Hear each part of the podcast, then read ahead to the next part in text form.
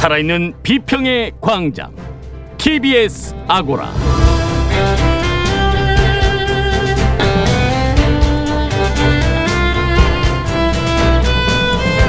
안녕하세요. TBS 아고라 송인주입니다. 최근 옥스퍼드 대학교 부설 로이터 저널리즘 연구소의 디지털 뉴스 리포트 2020이 발간됐습니다.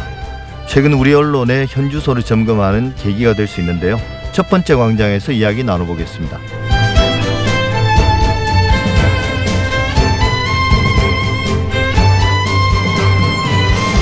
현직 검사장과 채널A 기자 간 검언유착 의혹 제법 오래된 일입니다만 검찰과 언론이 엮인 사건이라서 그런가요?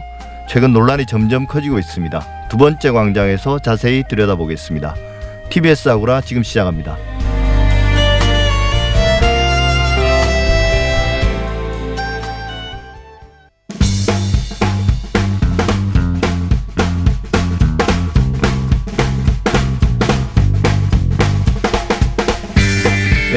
만에 만나네요. 3주 만인가요? 네. 네, 미디어 브리핑 금준경 미디어 오늘 기자 나오셨습니다.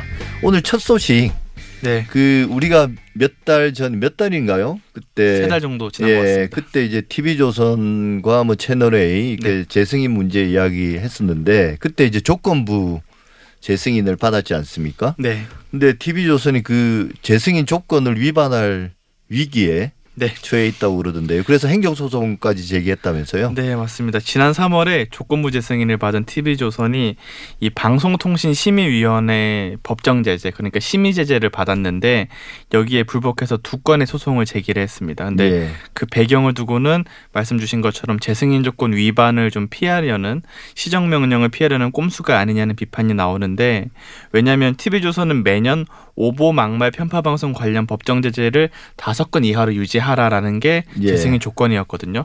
그 여섯 건을 채우는 순간 시정 명령을 받고 시정 명령 받은 문제가 개선되지 않으면 재승인 취소까지 가능한 상황이었는데요. 근데 예. TV조선이 올해 벌써 다섯 건을 채워서 예. 제재를 하나만 더 받으면 시정 명령을 받기 직전이었는데 갑자기 이전에 있었던 심의 제재 두 건이 부당하다면서 돌연 소송을 제기한 겁니다. 예, 그럼 소송의 목적 자체가 그 네. 두 건의 심의 제재를 취소하기 위한 건가요?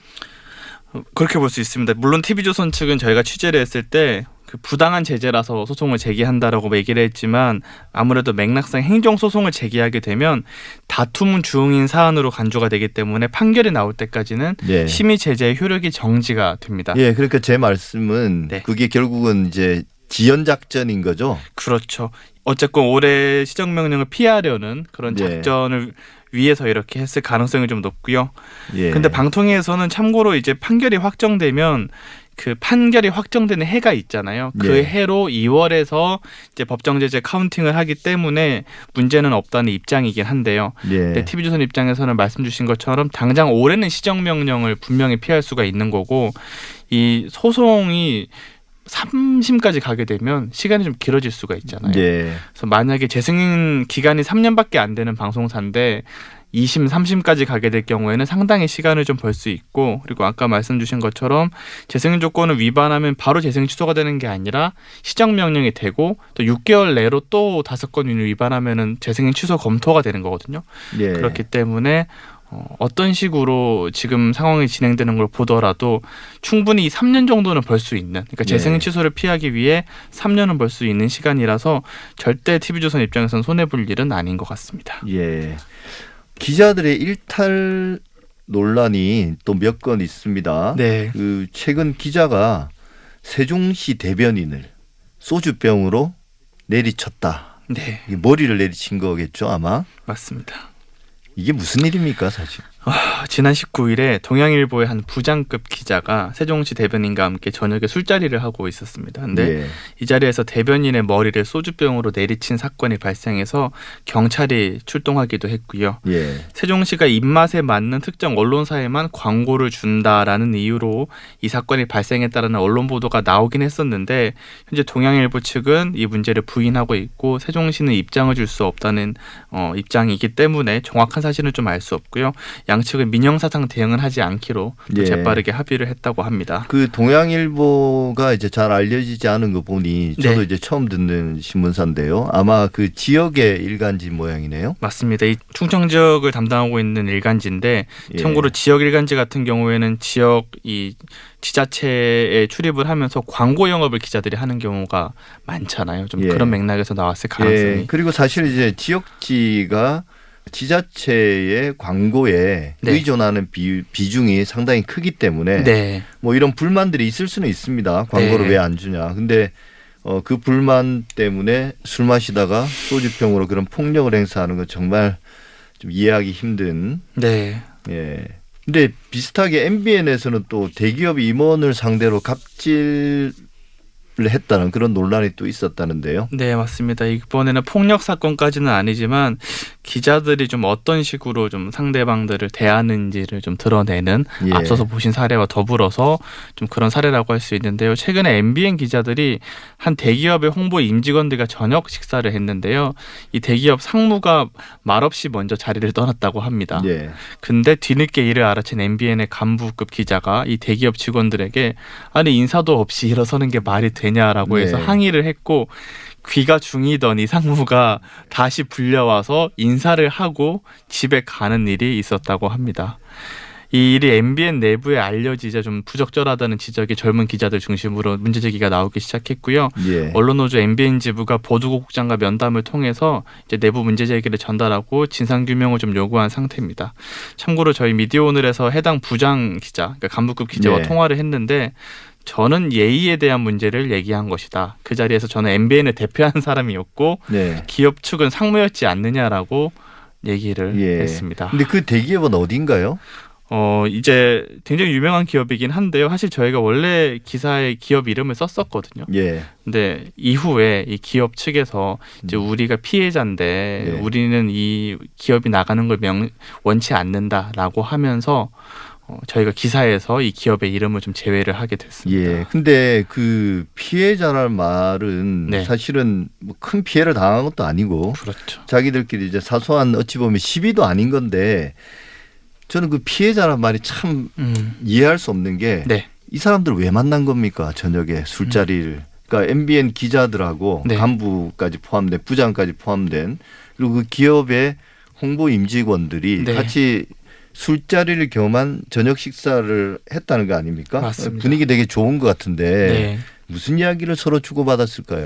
사실 MBN이 원래 태생이 또 경제신문을 네, 이제 매일경제. 모회사로 하는 네, 네. 기업이도 기업이기도 하고 이제 기업과 경제신문 특히 뭐 언론사들이 이렇게 저녁에 많이 만납니다. 일반인 분들은 잘 모르시겠지만 네. 많이 만나서 주로 이제 기사에 대한 얘기를 당연히 하겠죠. 예. 사실 기업은 뭐 광고를 주고 말고만 결정하면 되는 곳인데 그걸로 인해서 이제 기사 논조에 영향을 좀 미치게 원하는 게 있고 사실 좀 이렇기 때문에 우리나라 언론사의 이제 기업 관련 보도 지금도 이재용 관련된 보도 도 그렇고 혹은 또 시민단체와 기업이 대립할 때 뭐 노동자와 기업이 대립할 때 기업 중심으로 쏠리는 게 좀 이런 보이지 않는 이런 식사 자리 예. 좀 많은 그런 어, 요청 이런 게 있었던 것 같습니다. 예. 언론인 상대로 조사한 결과에 따르면 네, 그 이 김영란법 시행 이후에 네, 뭐 과거처럼 뭐 해외 취재를 나간다든지 뭐 이제 기업의 후원으로 네, 또 이제 골프를 친다든지 이런 일은 많이 줄었다고 합니다. 근데 여전히 이렇게 식사 대접, 술자리 이런 것들은 고쳐지지 않는다고 그러네요. 네. 근데 이게 이 속에서 이런 과정 속에서 뭔가 어 부조리한 일들이 발생할 수밖에 없는 거죠. 네. 그리고 예. 뭐 최근에 듣기로는 종편 같은 경우에 한 기자의 생일 파티를 예.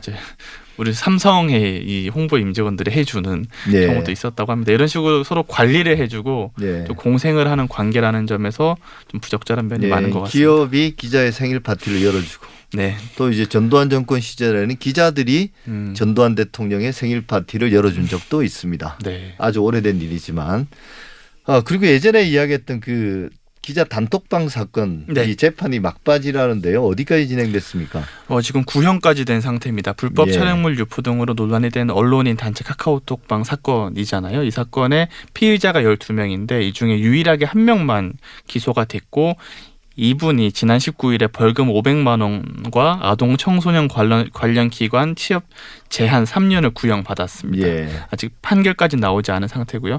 이분이 최 씨인데 최 씨는 클럽 버닝썬 영상이라 불리는 불법 촬영물을 포함해서 성관계 장면이 촬영된 영상과 유사 성행위 장면이 촬영된 영상을 언론인 오픈 채팅방에 전송을 했고요. 예. 근데 이분이 재판 과정에서 드러난 건데 기자가 아닙니다. 이분 기자를 상대하는 한 예. 기업의 홍보팀 직원입니다. 오늘 계속 좀 반복되는 이슈긴 한데 이분이 현직 기자의 권유로 이 채팅방에 가입을 했다고 예. 합니다. 아, 최 씨 네. 어떻게 진술했습니까? 어, 이분은 이제 피해자들에게 사죄를 한다라고 강조를 했는데요. 예. 근데 변호인 측의 진술을 좀 들어볼 필요가 있는 게 변호인 측이 뭐라고 했냐면 자신이 소속된 회사에 대한 호의적인 기사를 원했던 욕심이 있어서 예. 이 단톡방에서 다른 사람들이 요구하는 자료에 적극 부응하고자 했다면서 선처를 요구했습니다. 그러니까 홍보실 직원인가요? 그렇죠. 예, 기업의 홍보실 그러니까 직원. 기자들한테 잘 보이려고 네. 이런 자료를 올렸다는 거죠. 그렇죠. 기자들이 요구를 했고 마치 심부름꾼인 아. 것처럼 좀 잘 보이려고 했고 사실 이분의 목표는 그거였다는 거죠. 내가 잘 보여서 기자들한테 잘 보여서 우리 기업에 대한 좋은 기사가 나가기를 원했다라고 주장을 하고 있습니다. 예, 이게 뭐 기자 하는 맛이 이런 건가요? 과거에는 그런 이야기를 많이 했었거든요. 네. 근데 여전히 여전히 크게 바뀌지는 않은 것 같습니다. 네. 어 근데 MBC도 유사하긴 한데요. 네. MBC에서는 기자가 그때 텔레그램 성착지방 네. 이것도 이제 사건이 터지고 난 이후였죠. 맞습니다. 여기 이전이 아니라 네. 여기 이제 가입한 사실이 드러나서 해고 결정을 했다고 하네요. 네, 맞습니다. MBC가 15일에 인사위원회를 열고 해당 기자에 대해 해고를 결정을 했고요. 예. 여기까지는 보도가 된 건데 이후 상황을 좀 더 설명드리자면 해당 기자가 징계에 불복해서 다음 주에 재심을 앞두고 있는 상황입니다. 예. MBC는 참고로 외부 인사들이 참여한 진상조사위 조사 결과를 토대로 이 같은 결정을 냈다는 입장이고요. 이 기자가 박사방이라 불리는 성착취방 가입비 70만 원을 조지빈에게 송금을 하고 회원 계약을 맺은 게 확인이 됐고요. 예. 그리고 인정을 기다리는 동안 일종의 준 회원들이 볼 수 있는 맛보기 방이라고 있다고 합니다. 예. 그 방에서 활동을 한 것으로도 확인되기도 했습니다. 예. 이게 결이 좀 다른 이야기이긴 하지만 네. 지금 사실 오늘 나온 사안들이 전부 다 기자들의 어떤 개인적 네. 차원에서 혹은 어떤 기자 직업으로서의 그런 윤리와 아주 밀접하게 관련된 사안들인 것 같습니다. 그러니까 어, 일반인들이 듣기에 시민들이 듣기에는 참 이해하기 힘든 행태들을 언론인들이 계속 보여주고 있긴 하네요. 네. 근데 어떤 자정 노력도 필요할 거고 또 이제 언론사 내부적인 징계나 이런 것도 사실은 불가피할 것 같습니다. 네. 예. 오늘 말씀 잘 들었습니다. 지금까지 미디어 오늘의 금준경 기자였습니다. 저희는 2주 후에 다시 또 보도록 하죠. 감사합니다.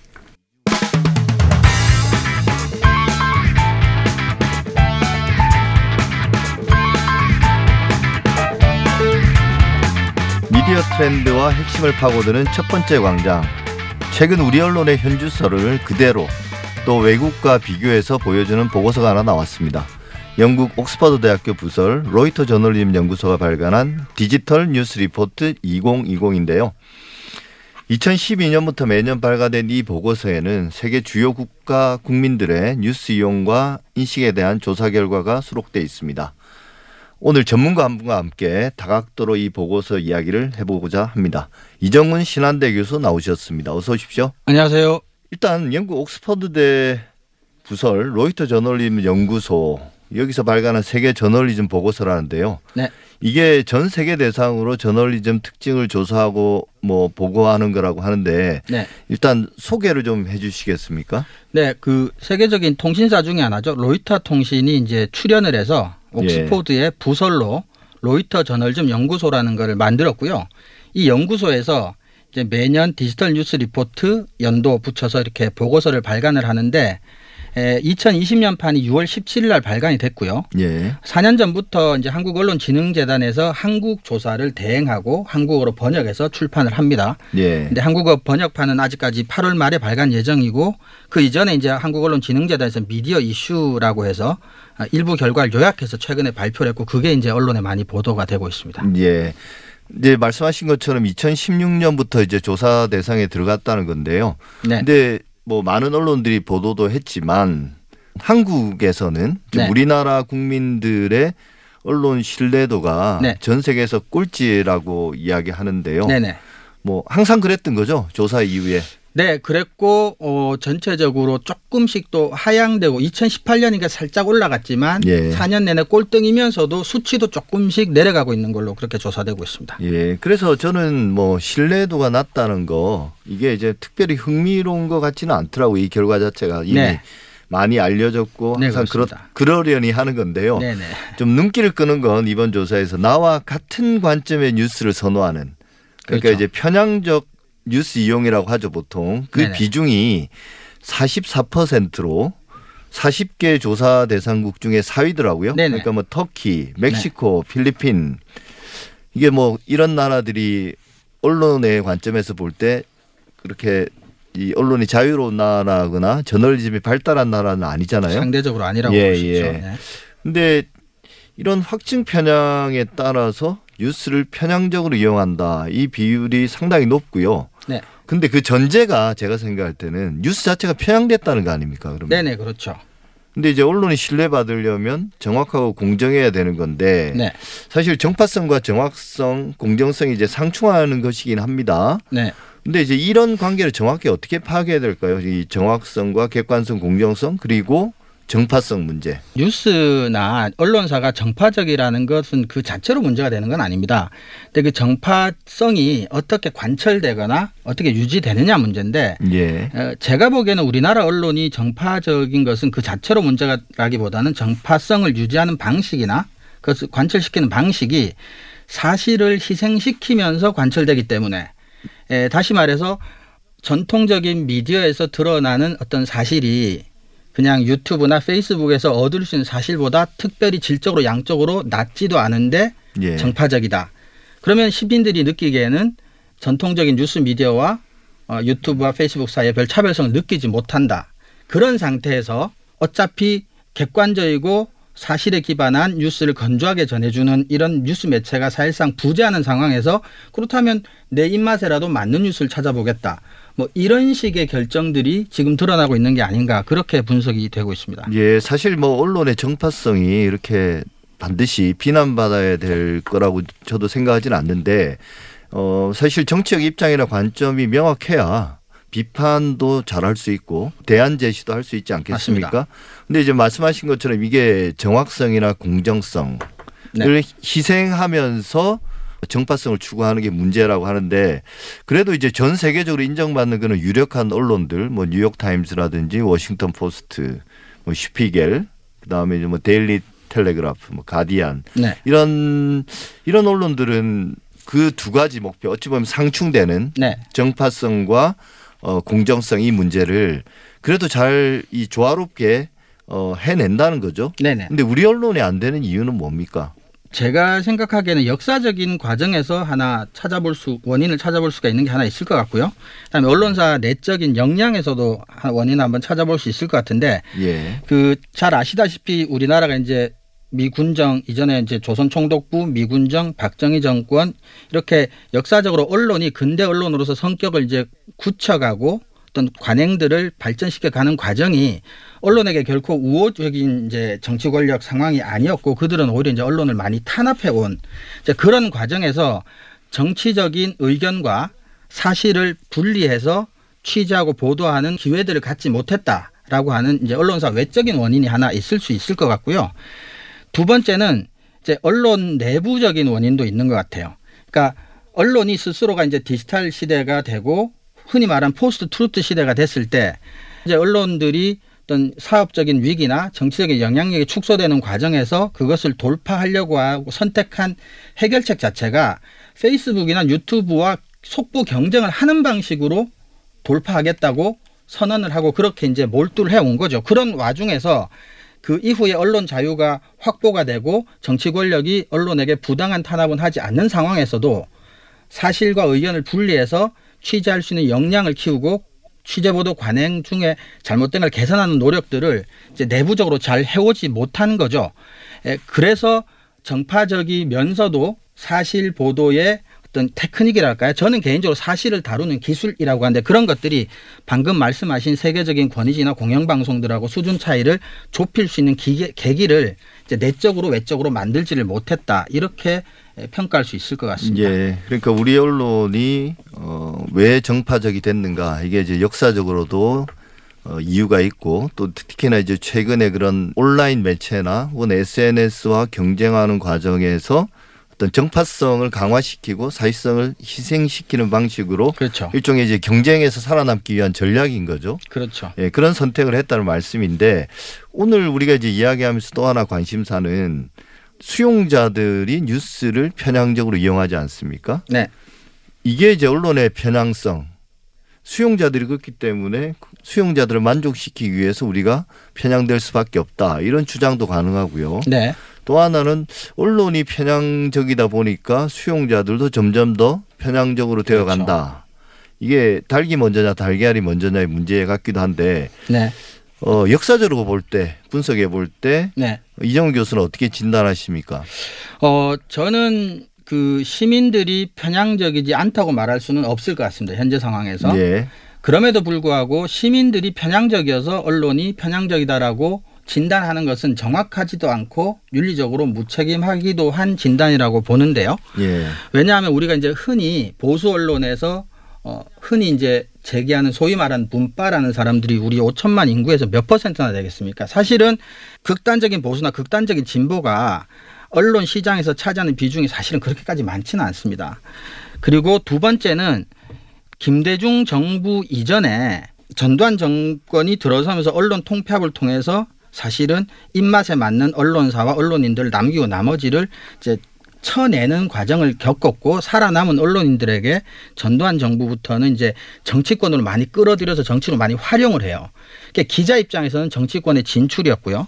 그게 이제 김영삼 정부 때 정점을 찍는데 김영삼 정부 말기와 김대중 정부 초기가 이제 뭐가 있었냐면 IMF 사태라는 게 있었고 최초로 이제 진보적인 정권이 들어서서 우리가 흔히 이제 세무조사 같은 걸 했었죠. 예. 그래서 저는 언론이 요 역사적인 국면을 넘어서는 과정에서 어떤 자의적으로 저는 어떤 정파적인 집단과 운명 공동체 선택을 했다 이렇게 봅니다 사실은 그래서 최근에 시민들이 과거보다 극단적으로 의견이 갈리긴 갈리고 난 다음에 언론이 정파적이기를 선택한 게 아니라 우리나라 시민들이 그렇게까지 의견이 대립되고 갈리기 이전에 이미 언론 스스로가 정파적이기를 선택한 걸 결과기 때문에 시민들로부터 그 원인을 찾는 것은 조금 단견인 것 같고요. 예. 하나만 더 말씀드리면 상대적으로 중립적인 언론을 선호하는 나라들은 대부분 건조하고 객관적으로 이제 사실을 충실히 보도하는 공영방송이 굉장히 발달한 나라들입니다. 영국, 일본, 독일. 그래서 이것만 봐도 사실은 시민들이 극단적인 선택을 하게 되는 과정은 객관적이고 드라이한 사실 보도를 충실한 매체가 사실은 없기 때문이 아닌가라는 추론도 가능하게 해주는 조사 결과기도 합니다. 예, 그러니까 우리나라 언론의 역사, 특히 이제 1980년 언론 통폐합 이후의 역사를 보더라도 뭐 우리가 80년대 말이나 90년대 초반을 지금 비교해 보면 어 우리나 우리 국민들이 어떤 정치적으로 혹은 이념적으로 이렇게 편향되거나 이게 그렇죠.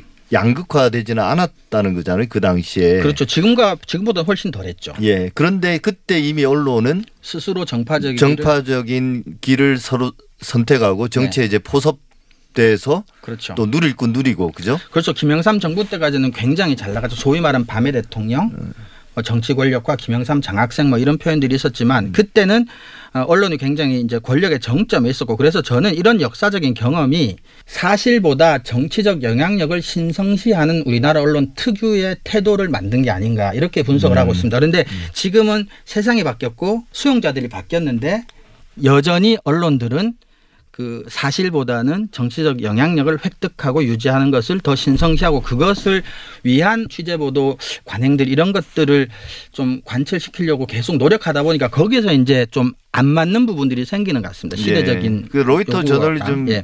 연구소의 그 보고서 내부를 보더라도 즉 국가 간 비교를 통해서 보더라도 이제 우리 언론이 다른 국가에 비해서 어, 더 정파적이고 그게 이제 수용자들에게 영향을 미친다는 게 이제 읽힌다는 거였잖아요. 그 네네. 조사 결과에서도. 네. 예. 근데 제가 또 하나 궁금한 거는 그 보고서에 나와 있지는 않지만 네. 우리가 지금 언론이 정파적이다는 이야기를 하지만 실제로는 그런 정파적인 언론의 대표가 네. 뭐 좌우나 진보 보수에 골고루 분포해 있는 게 아니라 우리나라의 경우는 사실은 보수적인 언론들이 더 정파적인 성격들을 띠고 네. 또 이제 사실 우리가 많이 비판해 왔습니다만 사실을 좀 가볍게 여기고 네. 정치적 목적에 따라서 왜곡이나 네. 어, 교묘한 어떤 편집이라든지 네. 제목 뽑기라든지 네. 네.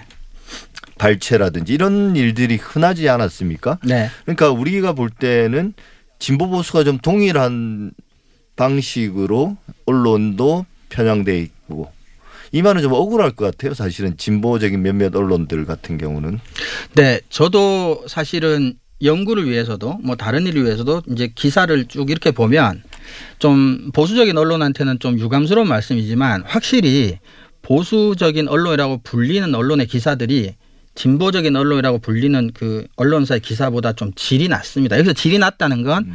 사실 확인이 조금 부족하거나 또는 짐작과 추측만으로 강한 주장을 펼치는 기사의 비중이 훨씬 많습니다.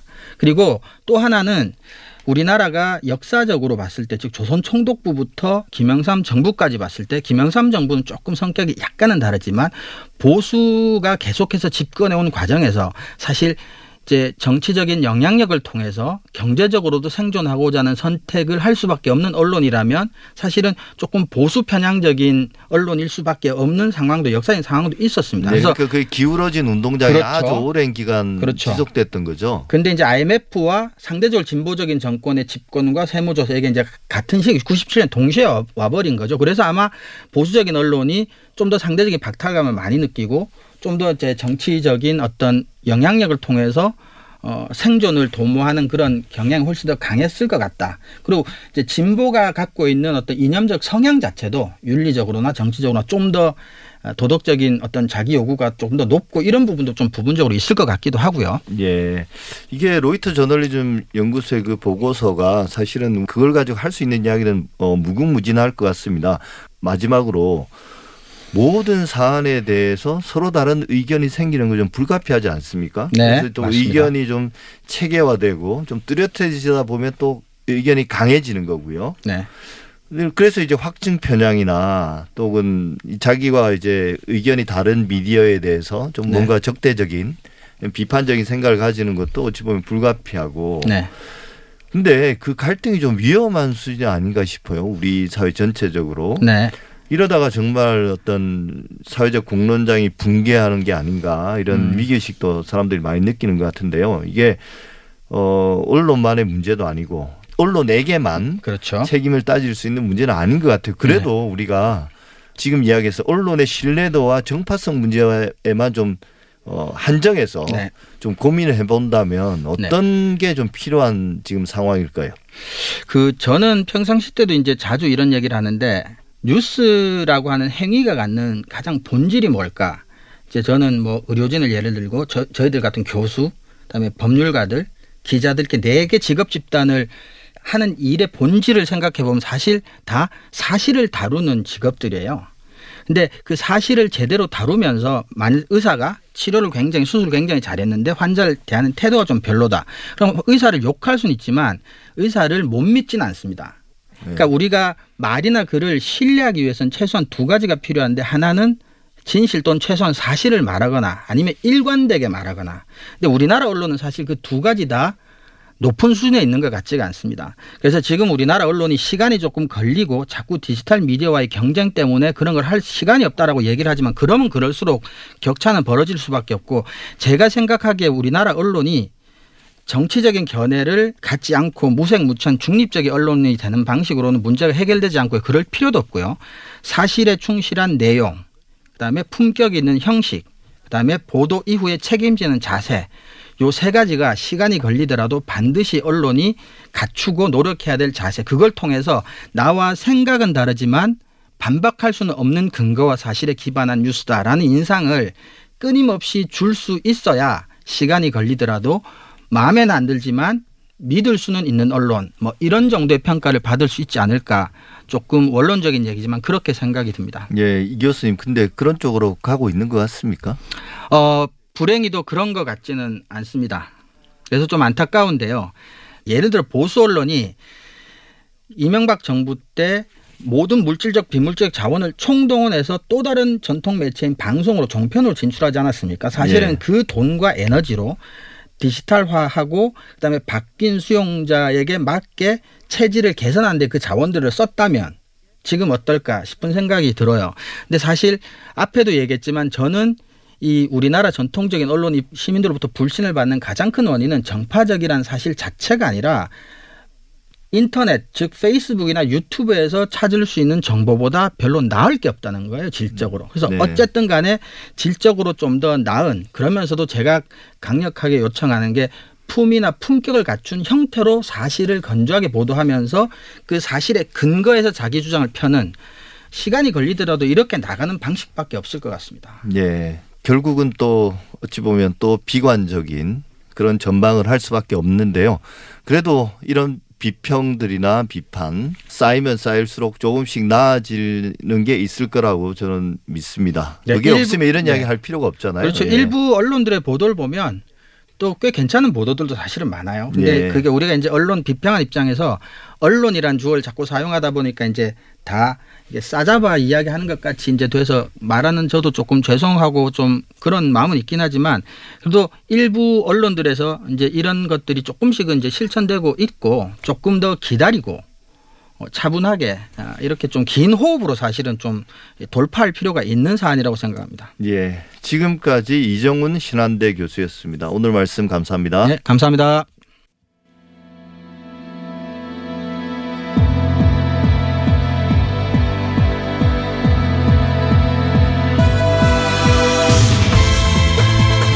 여러분은 지금 한림대 미디어스쿨 송현주 교수가 진행하는 TBS 아고라를 듣고 계십니다.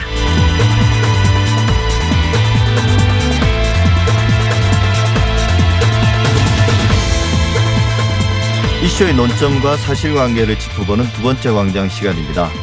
현직 검사장과 채널A 기자 간 검언 유착 의혹. 지난 3월 MBC 보도로 시작됐는데요. 최근 피의자인 채널A 기자의 전문 수사자문단 요구, 서울중앙지검 수사팀과 대검 지휘부 사이의 파열음, 법무부가 또 직접 한동훈 검사장을 법무연수원으로 발령내고 어, 감찰에 나서기로 하는 등 사안이 점점 복잡해지고 있는데요. 어, 현직 검사장과 채널의 기자 간의 유착 의혹 관련된 최근 사태 김태현 아주경제 법조팀 기자 모시고 이야기 들어보겠습니다. 어서 오십시오. 안녕하십니까 김태현입니다. 예. 전문 수사 자문단에서부터 논란은 시작된 건데요. 네 그렇습니다. 그 최근 검언 유착과 관련해서 어, 전문 수사 자문단을 윤석열 총장이 독자적으로 소집하기로 결정하면서 논란이 커지고 있었습니다. 예. 그러니까 윤 총장은 한동훈 차장 검사와 채널 A 기자들 사이의 녹음 파일 내용을 보고받고 이제 6월 4일 이후로 이 사건 지휘에 관여하지 않겠다. 서울중앙지검과 대검의 이견이 있는 경우 대검 부장회의에 지휘를 일임하겠다는 공문을 서울중앙지검에 보낸 것으로 알려졌습니다. 아, 공문까지 보낸 건가요? 네, 공문까지 예. 보냈습니다. 그래서 이후부터는 이제 구본선 대검 차장검사가 회의를 이끌어왔다고 알려졌는데 어, 수사 자문단을 소집할지 말지 여부를 결정하지 못한 채 회의가 끝난 걸로 알려졌습니다. 예. 근데 이후에 이제 어, 구본선 차장검사가 논의 경과 정도를 윤석열 총장에게 보고를 했는데 어, 윤 총장 이 독단적으로 수사 자문단을 소집한 것으로 알려졌습니다. 근데 이제 검찰 내부에서 목소리가 많이 나오고 있는 게 예. 어, 일부 언론에서는 대검 실무진이 만장일치로 혐의 성립이 어렵다는 의견을 낸 것으로 보도를 했습니다. 그러니까 피해자가 강요로 느낀다고 주장하더라도 강요 미수죄가 성립하기 위한 객관적인 해악을 고지했다고 보기 어렵다는 그런 예. 취지였는데요. 이 같은 내용의 부장회의가 진행된 이후에 이제 구본선 차장검사가 소집적으로 의견을 모았고 윤 총장에게 보고를 한 이후 자문단 소집이 결정됐다. 이렇게 보도가 나왔었어요. 예. 첫 번째 보도는 그러니까 그 대검의 부장들이 네. 회의를 해서 네. 범죄가 성립하기 어렵다. 네. 는 결론을. 내고 전문 수사 자문단 소집도 결정 했다는 거죠. 네, 그러니까 보도는 그렇게 나왔는데 예. 이제 제가 앞에 말씀드렸던 것처럼 이제 이후에 윤 총장의 말과 대검 부장회의를 주재했던 구본선 차장 검사의 말이 조금 달라지고 있는 겁니다. 아, 그 사실은 네, 검찰총장과 대검의 그 차장의 말이 달라지는 게 거의 예외적인데요. 사실 거의 한 몸처럼 행동하지 않습니까? 그렇죠. 조금 이례적인 게 보통은 이제 대검 대변인 쪽에서는 검찰총장의 권한이라고 얘기를 하고 있거든요. 예. 그러니까 그 부장회의는 그냥 참고용이지 참모들의 모임이지 거기에는 뭐 결정 권한이 없다. 근데 이렇게 말이 나온다는 것 자체가 이제 윤석열 총장이 검찰 내부에서 어떤 어, 입지를 좀 잃어가고 있는 게 아닌가라는 예. 이제 분석이 가능해지는 것 같습니다. 예. 근데 이제 이번에 법무부가 전격적으로 한동훈 검사장 그 부산 고검 차장 검사였죠. 네. 이 법무연수원으로 인사발령을 내고 네. 그리고 직접 감찰에 나서기로 했단 말이에요. 네, 그러니까 이제 한동훈 검사장 입장은 좀 수긍하기 어렵다. 네. 나로 이제 무고함을 곧 밝혀질 거다 수사를 통해서 네. 이렇게 주장하고 있는데 실제 이 한동훈 검사장의 혐의 내용에 대해서 수사는 어느 정도 진척이 돼 있습니까? 일단 어, 수사하고 있는 형사부에서는 그러니까 중앙지검 형사부에서는 어, 채널 A 백모 기자가 갖고 있는 녹음 파일까지 이제 입수를 한 것으로 알려졌고요. 그리고 그 입수한 녹음 파일에는 이제 한동훈 차장 검사가 나는 뭐 유시민 씨나 그리고 그 여권 인사들에 대해서는 관심 없고 신라전 사건은 서민에 대한 범죄다 뭐 이런 예. 얘기를 한 걸로 나오더라고요. 예, 근데 그 저도 그 조선일보 보도를 봤는데 네. 어, 그 보도 내용만 본다면 본다면 사실은 채널A 기자들이 오히려 한동훈 검사장에게 찾아가서 어찌 보면 어, 혐의가 있다라고 신라젠과 관련해서 유시민 노무현재단 이사장과의 어떤 관계가 있다면서 한동훈 검사장을 어떻게 보면 독촉하는 것 같은 그런 약- 느낌이거든요. 그러니까 약간, 오히려 네. 한동훈 검사장 가만히 있는데 채널의 기자들이 한동훈 검사장에게 찾아가서 이, 이 이야기를 계속 말을 거는 형태거든요. 사실 대검과 형사부 사이에서 이견이 거의 없어야 되는 내용인데 그 서울중앙지검에서 그 보도가 나간 직후에 예. 바로 반박이 나왔습니다. 그러니까 기사에 언급된 내용은 확보된 증거 자료 중 일부만을 관련자에게 유리할 수 있는 부분만 선택적으로 보도했다. 예. 사실관계 전반을 호도하거나 왜곡하여 수사 과정의 공정성에도 오해를 불러일으킬 수 있다. 예. 이런 얘기를 했거든요. 그럼 그 말은 지금 수사하고 있는 중- 서울중앙지검 형사부에서는 다른 것들이 있다는 거잖아요. 더 많은 녹음 파일이 있는 것으로 알려졌습니다. 예. 이동재 기자는 그 휴대전화를 포렌식을 할 수 없을 정도로 예. 뭐 만들었던 것 같아요. 그래서 예. 채널A 자체 진상 보고서를 보면은 포렌식을 하려고 했는데 살릴 수 없었다 이런 말들이 나오거든요. 예. 근데 이제 백모 기자나 아니면 그 채널A 그배 모 팀장 예. 핸드폰에는 그 녹음 파일이 조금 남아 있었던 모양이에요. 아. 그거를 확보해서 전체적으로는 다른 내용들도 있는데 조선일보에서 보도한 거는 너무 그 피의자들한테 유리한 증거다. 이렇게 중앙지검이 반박한 겁니다. 예, 근데 그 사실은 이 한동훈 검사장에게 불리한 녹취 내용은 흘러나온 건 없다는 거죠. 네. 수사팀에서.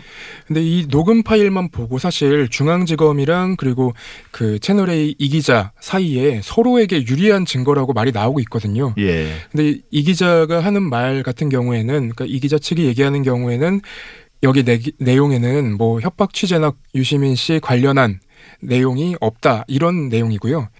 서울중앙지검 쪽에서는 사실은 이런 대화가 나왔다는 것 자체가 예. 앞뒤에 어떤 대화가 맥락이 있지 않았냐 이렇게 의심을 하고 있는 겁니다. 예. 근데 그 녹취, 그러니까 조선일보가 보도한 그 녹취는 어느 시점인가요? 어. 녹음된 시점이? 그 윤석열 총장이 이제 지방 순시를 했었거든요. 그 예. 부산 고검으로 한동훈 차장 검사가 발령이 난 직후 예. 그리고 이동 이모 기자가 그 밸류 인베스트 이철 전 대표한테 예. 편지를 보내기 전 예. 그러니까 하루 전 날입니다. 예. 그러니까 아주 초기 단계였나 보네요. 그 관련된 취재를 시작한. 네, 그렇습니다. 그러면 그 이후에 어떤 둘 간에 즉 한동훈 검사장과 이동재 기자 간에 오갔던 내용들이 뭔가 있을 수 있고 그때는 상황이 변했을 수도 있는 거잖아요. 네, 네. 그걸 이제 지금 형사부에서는 가지고 있다는 거죠. 어느 정도의 내용들을. 어, 일단 그 이모 기자 핸드폰에서나 그 노트북에서는 관련 증거가 나오지 않았는데 예. 이번에 이제 그 한동훈 차장 검사 핸드폰에서 뭐가 나왔을까라는 의심이 되긴 하지만 그 예. 완벽히 어떤 딱 혐의를 입증할 수 있을 만한 자료는 아직까지는 공개되지 않았습니다. 예. 그러니까 지금 어찌 보면 시간은 많이 지났지만 수사 진척된 내용들은 크게 없는 거네요. 그렇죠. 그러니까 이제 감찰 사안이었잖아요. 원래는 예. 그 감찰 사안에 대해서 윤석열 총장이 그 인권부로 배당하면서 거의 이제 두 달 가량 시간이 지나간 거죠. 예. 그래서 이번 법무부 인사조처도 여태까지 검찰 내부에서 감찰을 할 수 없게 만들었던 거를 이제 법무부가 직접 감찰할 수 있다는 규정을 가지고 감찰을 하기 시작하는 네. 겁니다. 사실 이 사건은 처음에 이제 의혹이 터지고 나서 좀 시간을 끌다가 이제 검찰총장 대검에서 대검 인권부에 조사를 처음에 의뢰를 했다가 이게 논란이 되니까 다시 이제 중앙지검에 배, 배당을 한 거잖아요. 그 사건을. 그 또 중간에 그 대검 감찰부에서 네. 여기에 나섰다가 또 이제 제지를 당하고 그래서 또 이제 추미애 법무부 장관이 감찰도 하라고 그래서 다시 또 감찰을 시작하고 네, 그러다가 이번에는 다시 법무부가 직접 감찰에 또 나선 거예요. 네. 상황이 어떻게 이제 변해갈 것 같습니까? 근데 여기 앞에 상황을 조금만 더 정리를 하자면 예. 그 법무부에서는 대검 감찰부로 감찰본부장 한동수 감찰본부장이 있는 감찰부에 직접 하라고 이제 지시를 했었고요. 예. 그리고 윤석열 총장은 이제 인권부에 배당을 했었죠. 그 예. 서울중앙지검 인권부인데 그 인권부가 또 윤석열 총장의 측근이 있는 겁니다. 인권부장이. 예. 그래서 지금 투트랙으로 가는 거 아니냐 이런 지적이 나왔고 앞으로도 예. 이제 부딪힐 거다라는 전망이 나왔었는데 지금 이제 추미애 법무부 장관이 법무부에서 직접 감찰을 지시하면서 사실상 이제 윤석열 총장이 힘을 쓸 수가 없어진 걸로 보입니다. 그리고 7월 이후에 어, 부장검사급 이하 이제 측근들도 인사가 날 걸로 보이고요. 그 7월 인사에서 이제 추미애 장관이 어, 특수통 대신 뭐 형사부, 공판부 검사들을 중용하겠다고 얘기하면서 어, 윤석열 총장의 입지가 많이 좁아진 걸로 보입니다. 예. 이 검찰 내부의 어떤 이견이나 혹은 법무부와 검찰, 대검 그리고 이제 수사팀 간의 갈등 이런 모든 여, 모든 것들 떠나서 사실은 이 검언 유착 의혹은 이게 나중에 범죄가 성립이 되든 안 되든 실제 어, 그 검사장과 채널의 기자 간에 어떤 이야기가 오갔는지는 샅샅이 좀 밝혀야 되는 게 아닌가 싶습니다. 그게 저도 이제 법조인이 아니기 때문에 범죄 성립의 여부 어느 정도의 처벌을 받을지는 모르겠지만 이게 어찌 보면 우리나라 언론의 어떤 윤리나 검찰이 언론을 활용하는 그런 어떤 불법적인 관행들 어, 이런 것들이 변하는 아주 결정적인 계기가 될 것 같거든요. 현재 지금 분위기는 어떻습니까? 어제 부산고검의 부장검사가 그 검찰이 쓰는 이프로스의 글을 하나 올렸어요. 예, 근데 거기를 보면 그 글을 보면은 사실은 저는 조금 이제 절망을 했었거든요. 왜냐하면 그 부장검사가 쓴 글에는 피의 사실 공표가 금지됐는데 내부에서 정보가 자꾸 나가는 것 같다. 예, 그 이제 검사들 간에 등에 칼을 꼽는 건 이제 그만둬야 되지 않냐라는 취지의 말을 했습니다. 근데 예. 사실 이게 이제 피의 사실 공표랑은 관련이 없는 내용이잖아요. 그러니까 검찰이라는 권력 기관이 갖고 있는 그 당 그 현재 문제를 지적하는 보도들이 잇따르고 있는 건데 예. 그것에 대해서 피의 사실 공표라고 얘기하는 걸 보면은 실은 자기들이 피해자라고 느끼는 거 아닌가 라는 좀 생각이 듭니다. 여전히 검찰 내부에서는 네. 물론 이제 검찰도 요즘 많이 달라져 서 서로 다른 의견들이 막 나오긴 나옵니다. 네. 근데 아직도 그런 분위기는 상당히 많이 남아 있다. 네. 그런 말씀이신 보입니다. 거죠. 절망적이라고 말씀하셨는데 네. 진짜 그런가요? 이제 현장에 나가 있다 보면은 최근에 이제 조국 전 법무부 장관 사태도 있었잖아요. 예. 근데 그것과 관련해서 어떤 죄책감이라든가 죄의식을 갖고 있는 기자들도 검사들도 안 보입니다. 그런 큰 갈등과 논란과 비판을 거쳐왔는데도 크게 바뀐 건 없다. 참 저도 안타깝고 또 절망적이네요.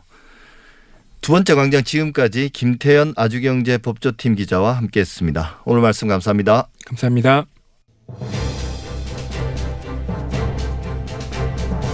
TBS 아고라 오늘 준비한 내용은 여기까지입니다. 저는 다음 주 토요일 오전 8시 6분에 다시 찾아뵙겠습니다. 감사합니다.